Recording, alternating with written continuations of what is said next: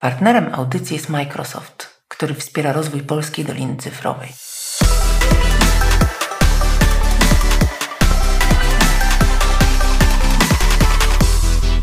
Dzień dobry, bardzo serdecznie witam wszystkich w kolejnym odcinku Digitox, ale to jest odcinek Digitox Extra, w którym zapraszam gości, żeby porozmawiać o różnych procesach, typach i rodzajach transformacji cyfrowej i o tym, jak w technologii te firmy się rozwijają. Dzisiaj ponownie mam ogromną przyjemność gościć kobietę.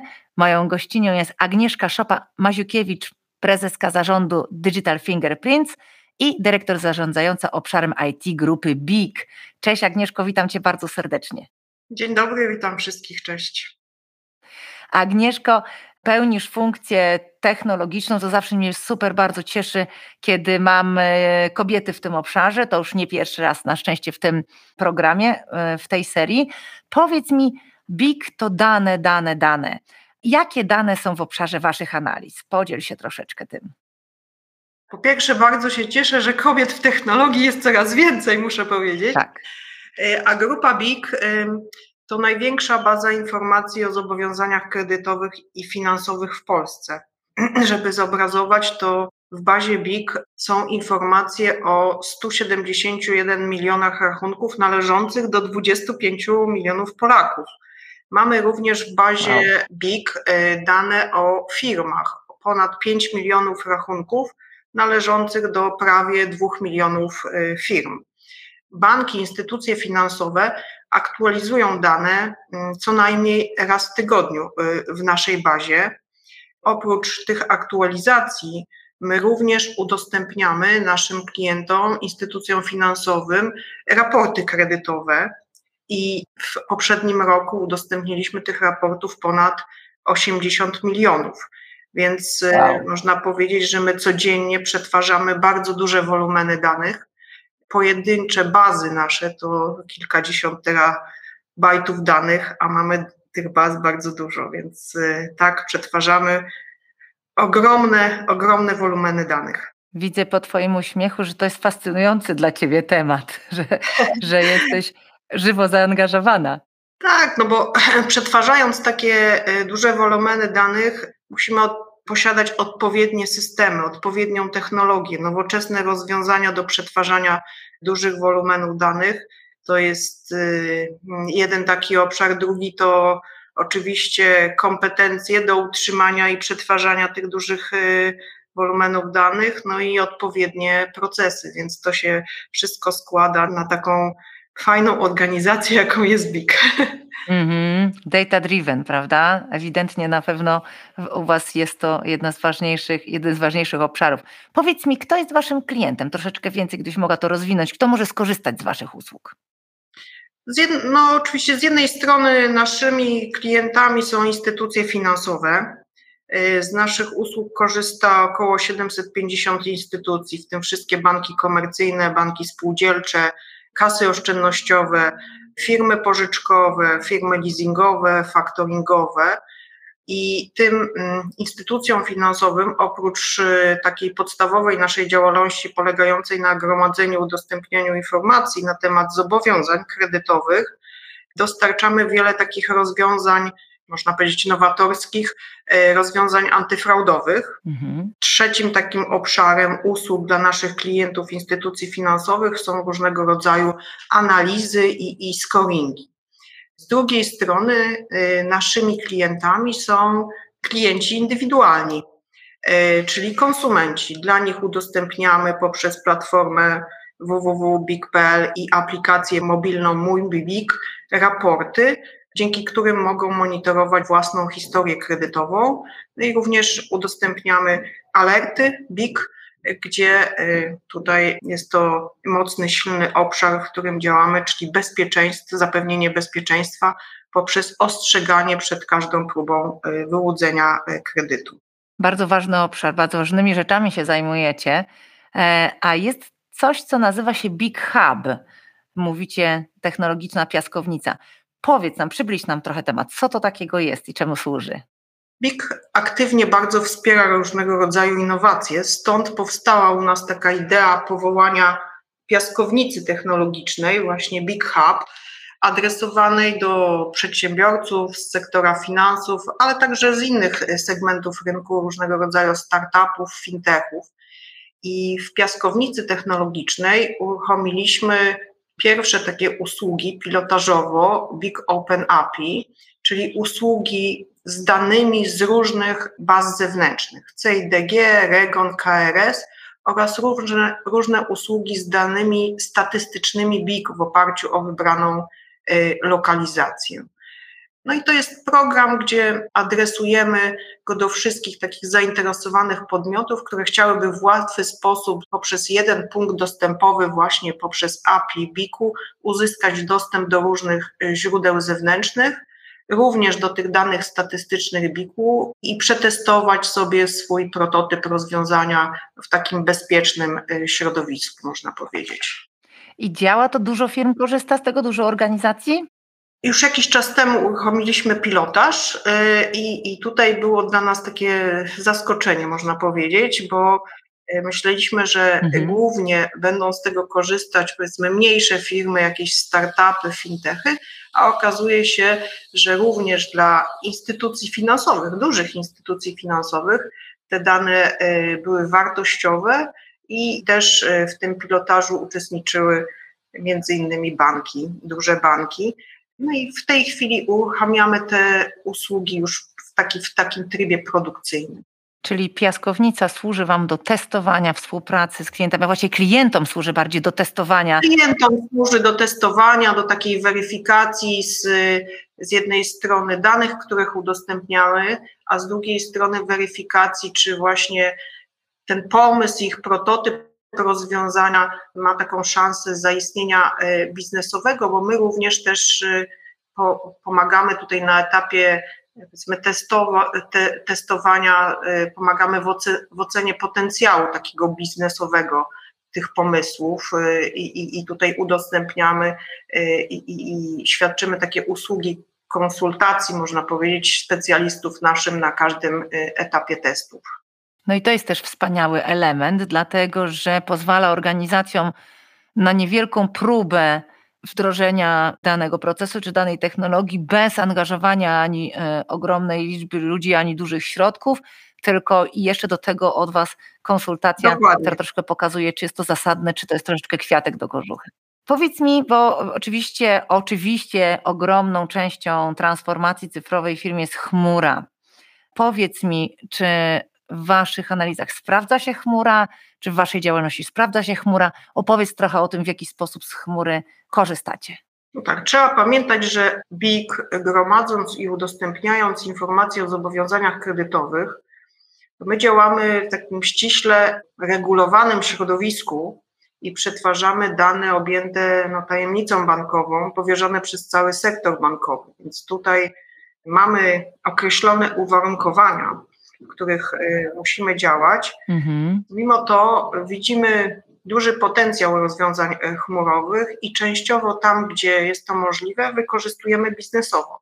I właśnie w przypadku piaskownicy technologicznej Big Hub udostępniliśmy te pierwsze usługi Big Open API właśnie w chmurze i to dało nam taką dużą elastyczność zarówno w obszarze zasobów takich infrastrukturalnych, jak i łatwość y, integracji z tymi danymi zewnętrznymi, z zewnętrznymi źródłami poprzez właśnie e, różnego rodzaju rozwiązania, które są dostępne w chmurze, a tutaj konkretnie przez e, takie rozwiązania typu API Management. No i, i, i tutaj też chmura dała nam w tej piaskownicy taką możliwość szybkiego i sprawnego uruchamiania i testowania projektowanych rozwiązań, no z zachowaniem oczywiście odpowiedniego bezpieczeństwa całego procesu. Piaskownica technologiczna to jest jeden taki przykład, a drugim takim przykładem zastosowania chmury jest nasze no, ostatnie rozwiązanie antyfraudowe uruchomione dla całego sektora, czyli platforma biometrii behawioralnej.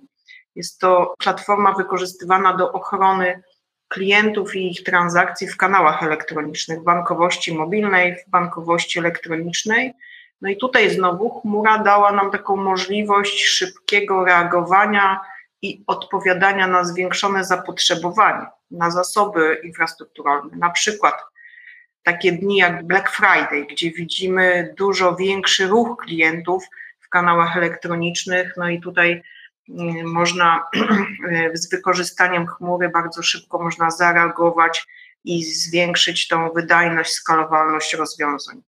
Rozumiem, czyli zarekomendowałabyś firmom, które chcą przechodzić procesy transformacji cyfrowej korzystanie z chmury, że nawet tak wrażliwa, posiadająca tak wrażliwe dane organizacja jak BIG również znalazła możliwości korzystania Dokładnie. z tej technologii.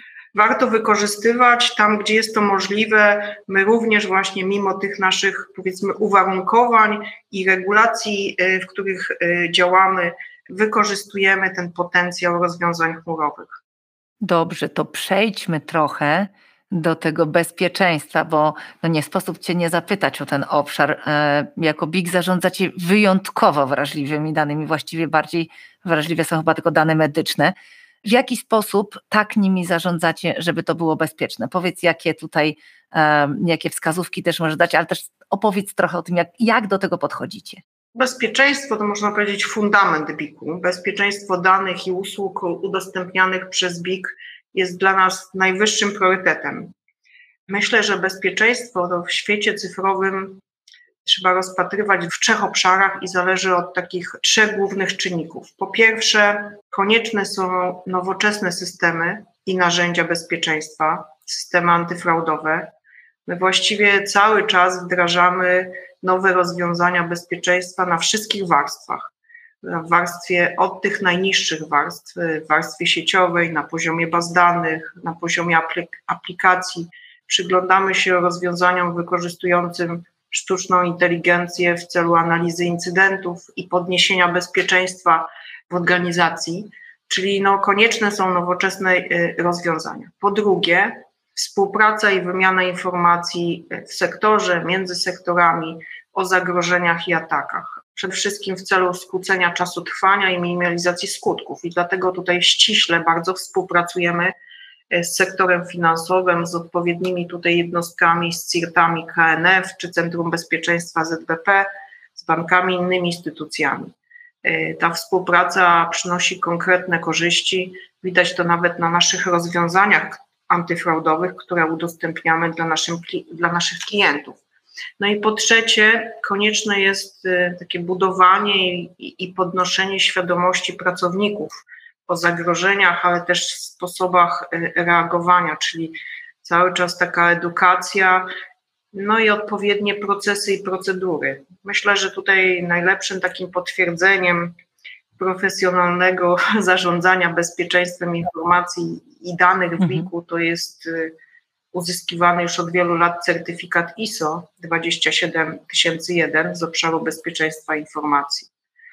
Także no, bezpieczeństwo to cały, powiedzmy, złożony system zarządzania, czyli systemy, wymiana informacji, edukacja pracowników i odpowiednie procesy, procedury. Agnieszko, chciałabym Cię jeszcze dopytać o najnowsze rozwiązania z obszaru bezpieczeństwa, którymi się teraz zajmujecie, które wdrażacie. Powiedz mi troszeczkę, bo wiem, że tam się dzieją ciekawe rzeczy. No tak, patrząc na taką przyspieszoną digitalizację procesów, która miała miejsce w ostatnim czasie i widząc, że jest coraz więcej transakcji w kanałach elektronicznych, ale widzimy, widząc też, że przestępcy przenieśli się do kanałów elektronicznych, to widać bardzo dobrze ze statystyk Narodowego Banku Polskiego, gdzie liczba i wartość transakcji oszukańczych y, z roku na rok y, cały czas rośnie. Y, a od 2022 właściwie liczba transakcji oszukańczych z wykorzystaniem tylko polecenia przelewu podwaja się rok do roku. Dlatego też tutaj podjęliśmy działania jako BIK, żeby wdrożyć nowe rozwiązania, nowy poziom, no nowy mechanizm y, zabezpieczenia transakcji i kanałów elektronicznych. To jest biometria behawioralna. Biometria behawioralna, czyli nasz tak zwany profil biometryczny, wykorzystując zaawansowane algorytmy machine learningu na podstawie zachowania użytkownika przed urządzeniem, tworzymy tak zwany model behawioralny zachowania, czyli na podstawie tego, w jaki sposób y, piszemy na klawiaturze, w jaki sposób y, ruszamy myszką, czy jak silnie naciskamy na klawisze. Budowany jest taki profil naszego zachowania przed urządzeniem i ten model jest unikalny, można powiedzieć, dla każdego z nas. I właśnie w przypadku logowania się do bankowości elektronicznej czy mobilnej, oprócz loginu i hasła, sprawdzamy nasze zachowanie w stosunku do tego profilu zbudowanego. E, czy ono jest zgodne z tym profilem, czy są jakieś anomalie. E, no i można powiedzieć, że ta biometria behawioralna to jest taki bardzo silny, kolejny nowy element uwierzytelniania transakcji i klientów, transakcji ich klientów w kanałach elektronicznych. Po to właśnie, żeby wzmocnić to bezpieczeństwo całego sektora ich klientów E, I to jest właśnie nasze ostatnie rozwiązanie, e, wdrożone tutaj dla całego sektora, więc znowu z wymianą informacji i takim mm, ochroną wszystkich klientów, czyli polega to też na tym, że jeśli mamy na przykład jako klienci jesteśmy w jednym i w drugim banku, w jednym troszeczkę mniej aktywni i ten profil nie jest możliwy do zbudowania, to wykorzystując właśnie tą wymianę sektorową, korzystamy z profilu z innego banku, w którym jesteśmy y, bardziej aktywni i w ten sposób chronimy wszystkich klientów całego sektora. To bardzo dobrze brzmi. A powiedz, przepraszam, tak e, dopytam jeszcze, bo w pewnym momencie powiedziałaś, że wykorzystujecie systemy sztucznej inteligencji do badania incydentów. A powiesz dwa słowa więcej o tym? Mogła być, bo to mnie zaciekawiło jeszcze. Korzystamy oczywiście od, z takich systemów jak y, event management czy różnego rodzaju systemy SIEM-owe do zbierania logów z wszystkich systemów. No i właśnie na bazie algorytmów machine learningowych analizujemy te wszystkie e, dane zbierane z logów ze wszystkich systemów, no i wstępuje poprzez właśnie takie różne modele, predykcja, czy mamy taką proaktywną informację o ewentualnych ryzykach i y, potencjalnych wystąpieniach jakichś y, zdarzeń, tak, wcześniej. Rozumiem. Trochę zaczepiłyśmy o temat y, edukacji pracowników. To mnie, jako osoby, która się głównie zajmuje edukacją, szalenie interesuje. Powiedz proszę, jak pracownicy BIG szkolą się w obszarze cyfrowości? Czy macie jakieś szkolenia wewnętrzne, czy korzystacie z zewnętrznego wsparcia? Czy to jest dla Was priorytet? Jak to, jest, e, jak to się dzieje, e, powiedz, w Waszej organizacji? No tak, no, te wszystkie nowe e, inicjatywy biznesowe, one są realizowane przede wszystkim z wykorzystaniem innowacyjnych rozwiązań, więc no jest konieczność zdobywania nowych kompetencji przez zespoły projektowe, przez pracowników. I my tutaj prowadzimy mm, różnego rodzaju programy. Mamy takie programy szkoleniowe swoje wewnętrzne, przykład program Rozwiń Żagle dla takich ambitnych, młodych y, ludzi, naszych pracowników, ale też y, nasi pracownicy uczestniczą w różnego rodzaju takich programach szkoleniowych realizowanych przez partnerów, z którymi wdrażamy przykład rozwiązania. I tutaj zawsze dbamy o to, żeby przy każdym nowym rozwiązaniu był ten program szkoleniowy, była ta możliwość e, zdobycia kompetencji, e, no bo wtedy dopiero, tak powiem, możemy efektywnie wykorzystywać te nowe rozwiązania, a z drugiej strony no, jesteśmy w stanie później utrzymywać i rozwijać. To też jest, można powiedzieć, dobre dla pracowników, bo jest ten samorozwój, y, a w obszarze rozwiązań i technologii bardzo dużo się dzieje, tak, więc y, to podnoszenie kompetencji jest cały czas potrzebne. A też istotne z tego punktu widzenia, że jednak pracownicy sami niekoniecznie potrafią sobie zapewnić tego typu rozwój edukacji, prawda? I tutaj Wasze wsparcie jako organizacji jest niezwykle cenne. Rozumiem, że IT z HR-ami ręka w rękę blisko w tym obszarze współpracują? No zdecydowanie, zdecydowanie można powiedzieć, że tutaj y, no, ten obszar IT właśnie przez to, że mamy tak duży rozwój tych technologii, bardzo ściśle współpracujemy z naszymi HR-ami i, i, i właśnie różnego rodzaju programy takie szkoleniowe, edukacyjne y, wprowadzamy.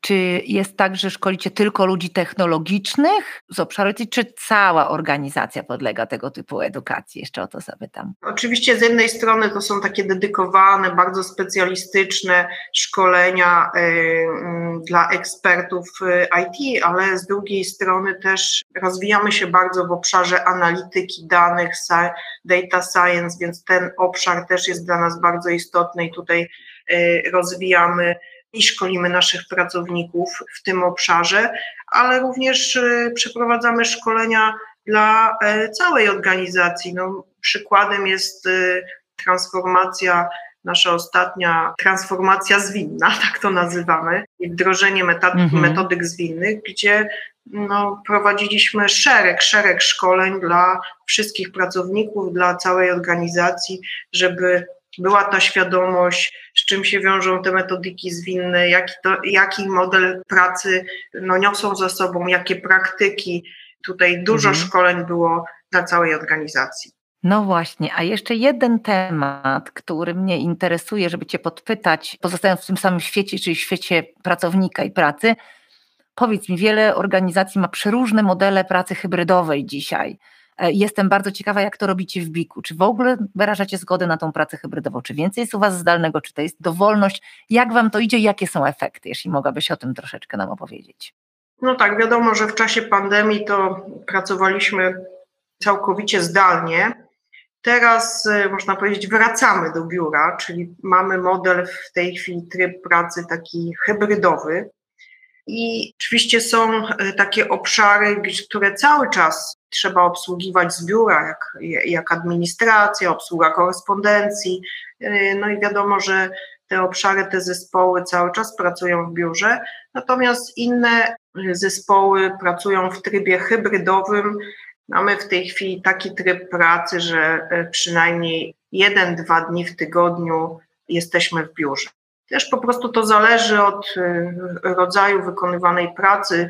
No na przykład call center nie musi być w biurze, prawda? I, i, i bardzo efektywnie pracuje zdalnie, więc tam, gdzie można, y, no, tą, tą pracę zdalną y, nadal realizujemy.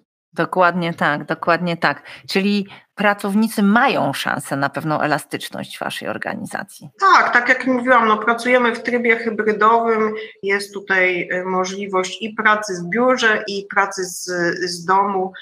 Czasami jest tak, że niektórzy nie mają y, warunków, żeby pracować y, w domu, więc w 100% mhm. pracują z biura, więc też, też są takie przypadki. W dużej mierze, tak jak mówię, jest, jest elastyczność i, i, i, głównie patrzymy na charakter pracy, charakter zadań i tam, gdzie można, no, y, jest ta elastyczność zapewniona. To wspaniale, bo myślę, że z punktu widzenia pracownika to bywa bardzo ważne. Każdy z nas ma troszkę inny tryb życia. Możemy być bardzo efektywni tutaj, możemy być bardzo efektywni w ten, ten sposób. Wiem, że wiele firm ma z kolei w tej chwili problem trochę odwrotny, czyli jak ściągnąć ludzi do biura, Wiem, że są przeróżne e, koncepcje, jakieś tak. specjalne jedzenie, czy jacyś specjalni goście po to, żeby pracownicy przyszli, bo wiele biur wciąż świeci pustkami. Nie, nie, to się zgadza. Oczywiście jest ta trudność, ponieważ my obserwujemy to samo. No po prostu pracownicy przyzwyczaili się do tej e, elastyczności, do tej pracy zdalnej w, w pandemii i różnego rodzaju zachęty rzeczywiście są na rynku. Słyszałam, że nawet jakieś tam dopłaty do, do lunchy są w niektórych firmach. Y, my nie stosujemy jeszcze jakichś specjalnych tutaj y, program i zachęt. Y, no mamy teraz taką właśnie rekomendację tego jednego, dwa dni pracy w biurze i widzimy, że, że, że ten tryb działa. Super, to bardzo dobrze to słyszeć. Ostatnio miałam spotkanie zresztą e, wspaniałego naszego klienta firmy technologicznej, której z okazji tego, że właśnie pracownicy mieli spotkanie w biurze, były też gofry bąbelkowe z lodami, z truskawkami rozdawane.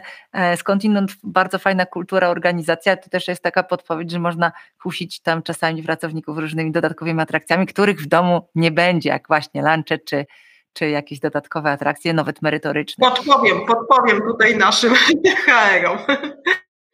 Tak, dobrze, tak, bo trzeba się wymieniać. Trzeba się, stąd też ta seria podcastowa, która powstała w formule Digitalk Extra, żebyśmy mogli wymieniać się wiedzą. Bardzo Ci serdecznie dziękuję za ten zastrzyk wiedzy od Ciebie i od Was z Biura Informacji Kredytowej, dlatego że jeśli chodzi o taką data-driven organization, czyli organizację, która w rdzeniu swoim ma zarządzanie danymi, e, jesteście dla mnie absolutnym benchmarkiem, także bardzo się cieszę i mam nadzieję, że organizacje, które są jeszcze w trakcie tej podróży albo też w ogóle jej jeszcze nie zaczęły, będą mogły się zainspirować tym, o czym opowiadasz, a być może z Waszej piaskownicy skorzystać i otrzymać też ciekawą konsultingową poradę. Bardzo Ci serdecznie dziękuję za dzisiejsze spotkanie. Ja również dziękuję. Do zobaczenia. Moją gościnią była Agnieszka Szopa-Maziukiewicz, prezeska zarządu Digital Fingerprints i dyrektor zarządzająca obszarem IT grupy BIG. Bardzo serdecznie dziękujemy za ten odcinek, zachęcamy do oglądania i do dzielenia się nim.